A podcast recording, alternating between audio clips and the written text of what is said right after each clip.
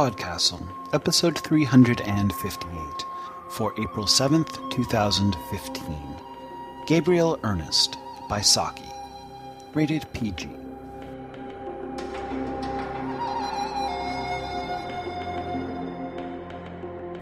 Hello and welcome to Podcastle.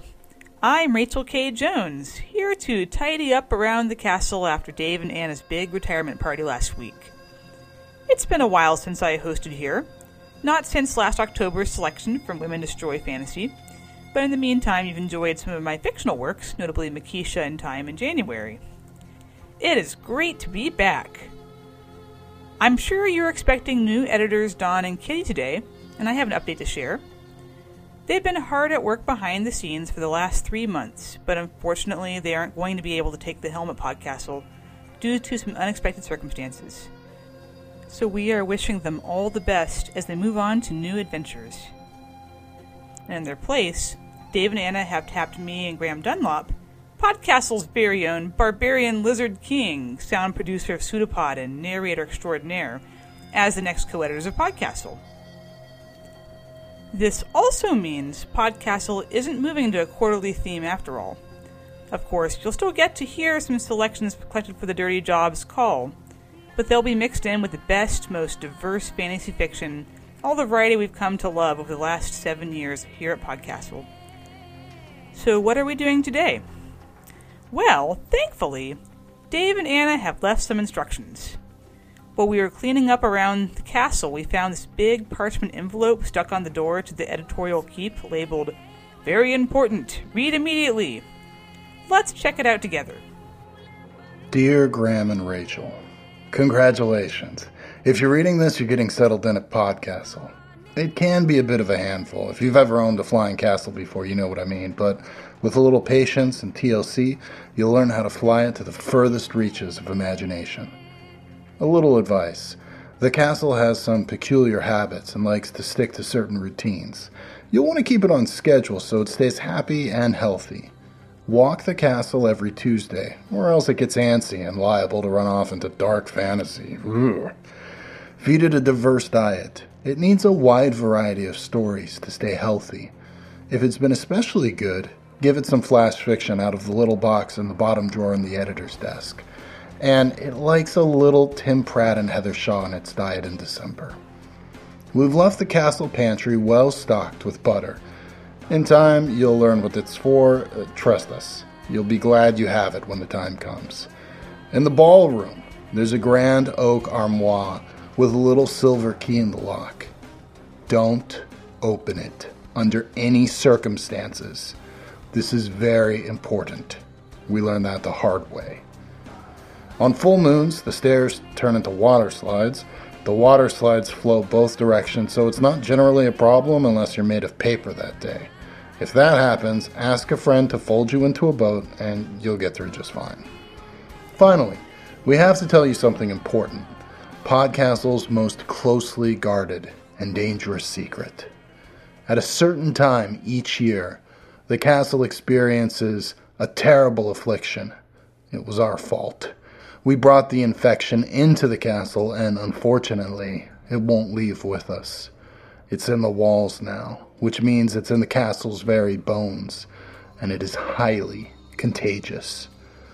But don't worry, you'll be fine as long as you follow these simple instructions. We've enclosed the story. If you read the story, all will be well, and the affliction will pass for now. Fail to do it, and. Hmm. Here it just cuts off beneath the big brown blotch at the letter's end? Coffee? Blood? Hmm, and after that, the only thing I can make out is hugs and kisses, Dave and Anna. Hmm. Well, the story they left us is Gabriel Ernest by Saki. Hey, I know Saki. That's the pen name of Hector Hugh Munro, the great British humor writer who lived between 1870 and 1916. He was best known for witty, often macabre stories that satirized Edwardian society. This story first appeared in his 1910 collection, Reginald in Russia and Other Sketches, and is read to you by my shiny new co editor, Graham Dunlop. So remember to obey your auntie, and she says you're to enjoy the story. Gabriel Ernest by Saki. There is a wild beast in your woods, said the artist Cunningham, as he was being driven to the station. It was the only remark he had made during the drive, but as Van Cheele had talked incessantly, his companion's silence had not been noticeable. A stray fox or two and some resident weasels, nothing more formidable, said Van Cheele. The artist said nothing. What did you mean about a wild beast? Van Cheele said later, when they were on the platform. Nothing. Uh, my imagination. Here is the train, said Cunningham. That afternoon, Van Cheele went for one of his frequent rambles through his woodland property. He had a stuffed bittern in his study and knew the names of quite a number of wildflowers, so his aunt had possibly some justification in describing him as a great naturalist. At any rate, he was a great walker. It was his custom to take mental notes of everything he saw during his walks, not so much for the purpose of assisting contemporary science as to provide topics for conversation afterwards. When the bluebells began to show themselves in flower, he made a point of informing everyone of the fact. The season of the year might have warned his hearers of the likelihood of such an occurrence, but at least they felt that he was being absolutely frank with them. What Van Cheele saw on this particular afternoon was, however, something far removed from his ordinary range of experience. On a shelf of smooth stone overhanging a deep pool in the hollow of an oak coppice, a boy of about sixteen lay asprawl, drying his wet brown limbs luxuriously in the sun. His wet hair, parted by a recent dive, lay close to his head, and his light brown eyes, so light that there was an almost tigerish gleam in them, were turned towards Van Cheele with a certain lazy watchfulness. It was an unexpected apparition, and Van Cheele found himself engaged in the novel process of thinking before he spoke. Where on earth could this wild-looking boy hail from? The miller's wife had lost a child some two months ago, supposed to have been swept away by the mill race, but that had been a mere baby, not a half grown lad. What are you doing there? he demanded. Obviously sunning myself, replied the boy. Where do you live?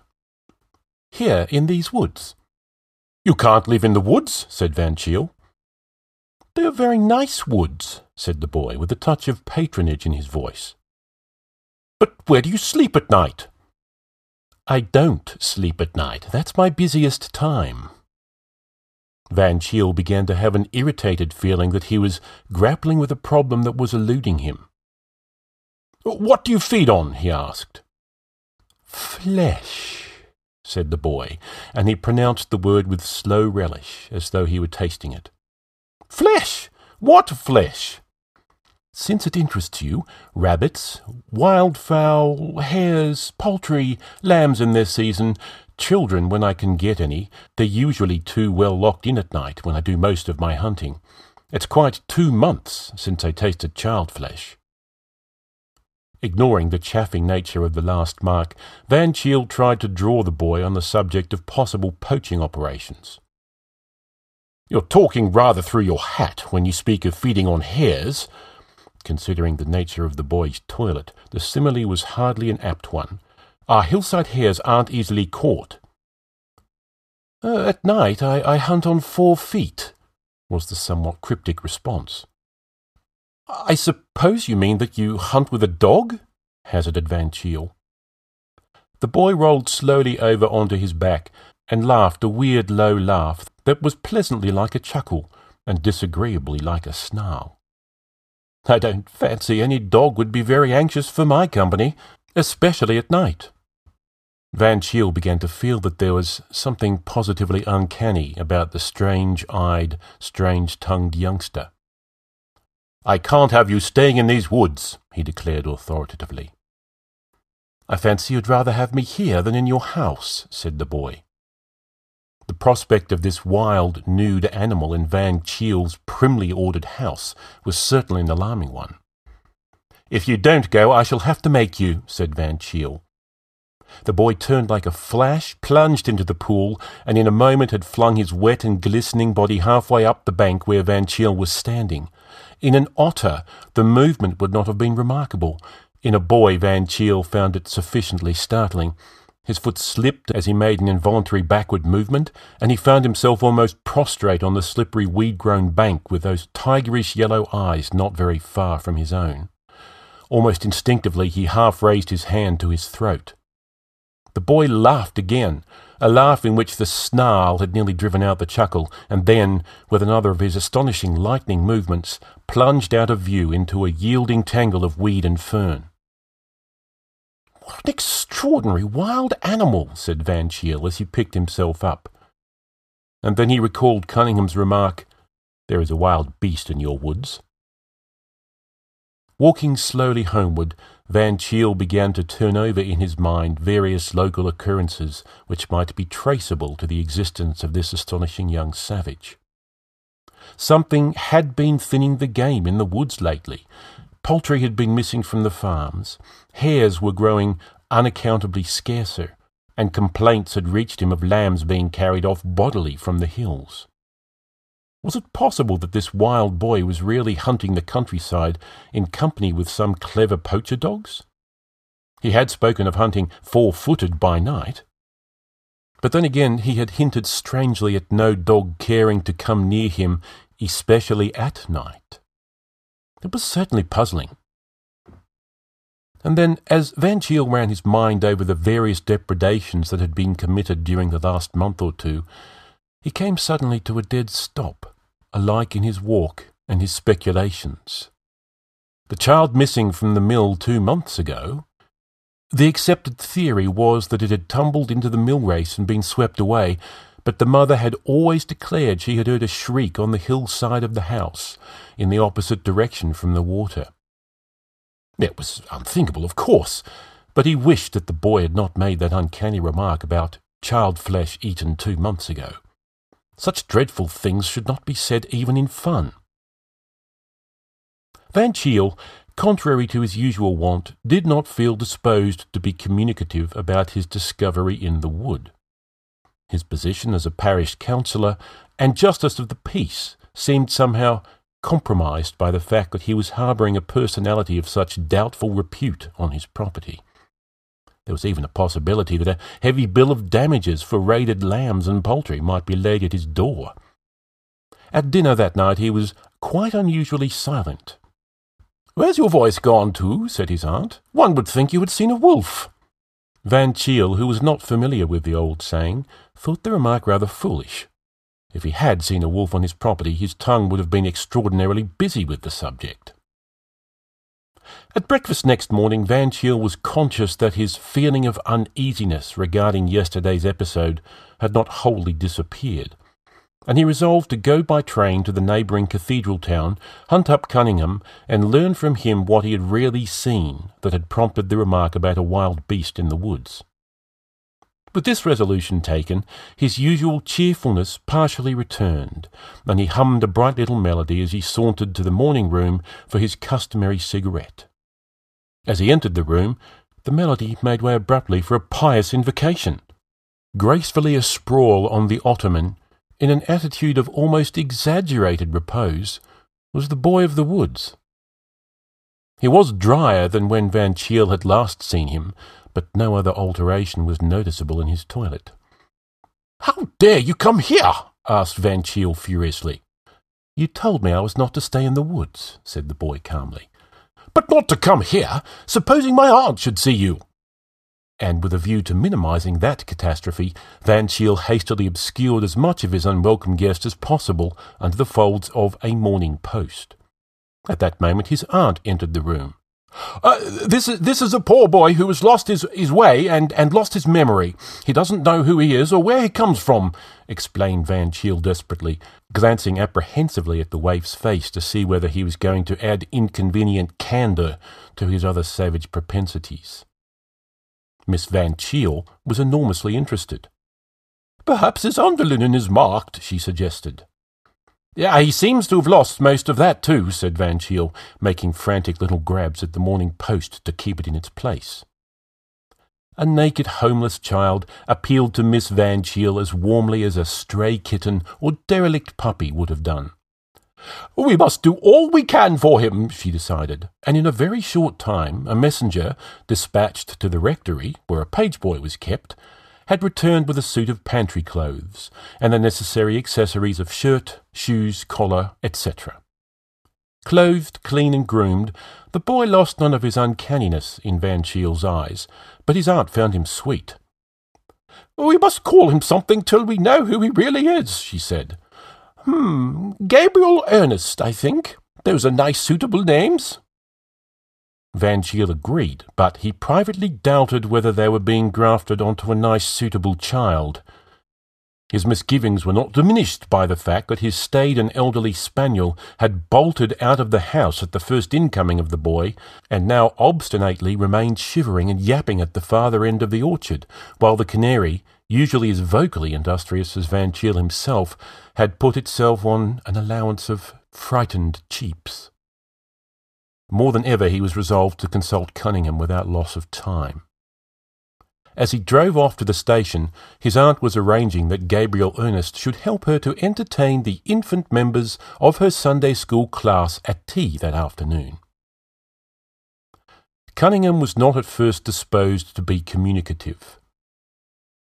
My mother died of some brain trouble, he explained, so you will understand why I am averse to dwelling on anything of an impossibly fantastic nature that I may see or think that I have seen.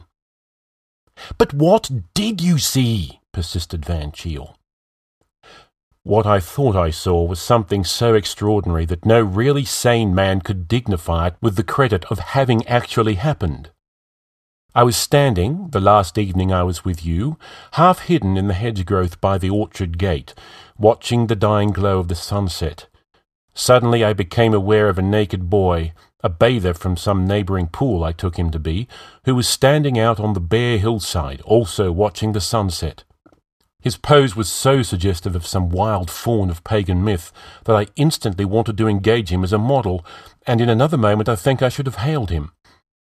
But just then the sun dipped out of view, and all the orange and pink slid out of the landscape, leaving it cold and grey. And at the same moment an astounding thing happened. The boy vanished too. What? Vanished away into nothing? asked Van Cheele excitedly. No. That is the dreadful part of it, answered the artist. On the open hillside where the boy had been standing a second ago stood a large wolf blackish in colour, with gleaming fangs and cruel yellow eyes. You may think. But Van Cheele did not stop for anything as futile as thought. Already he was tearing at top speed towards the station. He dismissed the idea of a telegram.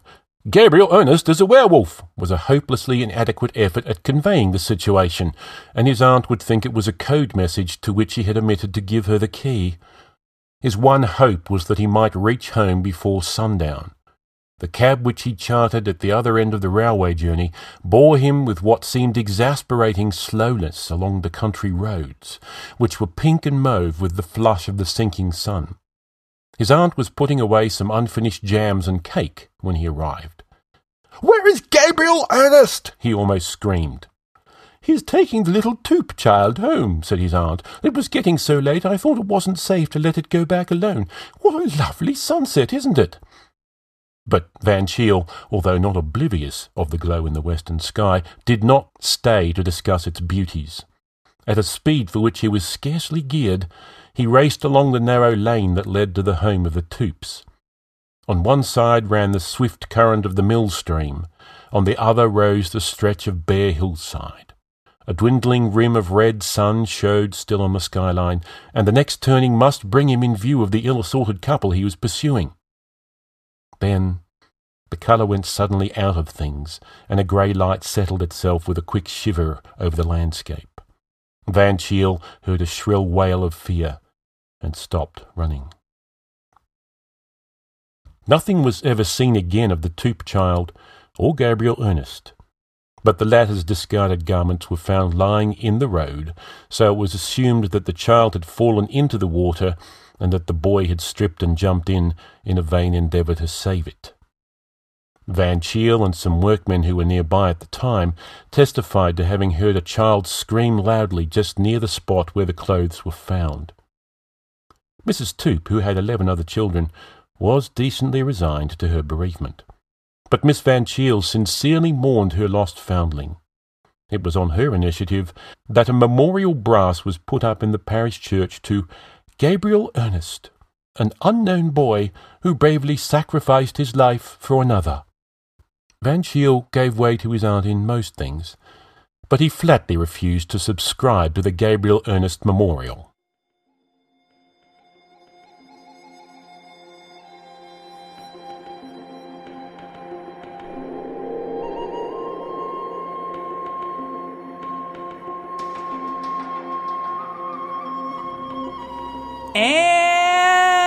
Welcome back. So, I found some magic coffee stain remover and cleaned up Dave and Anna's instructions. Apparently, they were trying to warn us about Dave's oddly specific seasonal lycanthropy. Thanks to his rampage last year, every year around Easter, the castle tries to turn its editors into werewolves. It says here you can slow it down with a werewolf story, but not stop it entirely. Hmm. Graham, are you feeling alright there, buddy? It's okay. We have a year to find a cure. We'll get right on that, I promise. Right after the episode feedback. Feedback this week is for episode 348 Testimony of Samuel Frobisher regarding events upon His Majesty's ship Confidence, 14 to 22 June, 1818, with diagrams, by Ian Tregillis, read by Ian Stewart. This story was universally loved, with special praise for Ian Stewart's incredible narration. Unblinking summed up the general mood. Freaky monster with its very effective charm, both horrible and at times kind of funny. I would love if a talented illustrator like Julie Dillon or Dan Dos Santos would make the illustrations referred to in the testimony. In particular, the one I would love to see is the one he described where the captain is strolling on the deck with a tentacle bride and the monster is holding a parasol that the crew has made from materials on board. If that were illustrated, it might be my favorite illustration of all time. Thank you for those comments. Come let us know what you thought of today's story at forum.escapeartist.net. And if you like to draw, the forums would be a perfect place to make Unblinking's dreams come true with an illustration of the tentacled bride with a parasol. On a quick administrative note, we'll be temporarily closed to submissions during April while we arrange the upcoming schedule, and we'll reopen the submissions portal in May, so keep an eye out for that. Well, that was our show this week. On behalf of everyone here at Podcastle, Arun Jiwa, Sarah Goldman, Peter Wood, and Graham Dunlop, thank you for letting us share another story with you. We'll be back next week with another story. Until then, this is Rachel K. Jones for Podcastle, reminding you that when the time comes, you'll be glad you have all that butter. Podcastle is a production of Escape Artists Incorporated and is distributed on a Creative Commons Attribution Non Commercial No Derivatives license. Share it, but don't change it or sell it. Our theme music is by Shiva in Exile. You can find them at magnatune.com. And if you like science fiction or horror, be sure to visit our sister podcasts, Escape Pod and Pseudopod. And if you enjoyed this episode, tell a friend, or post to your blog about it, or consider donating via the PayPal link on our site. William Kemp said, I think we all have to fight the werewolf within us somehow.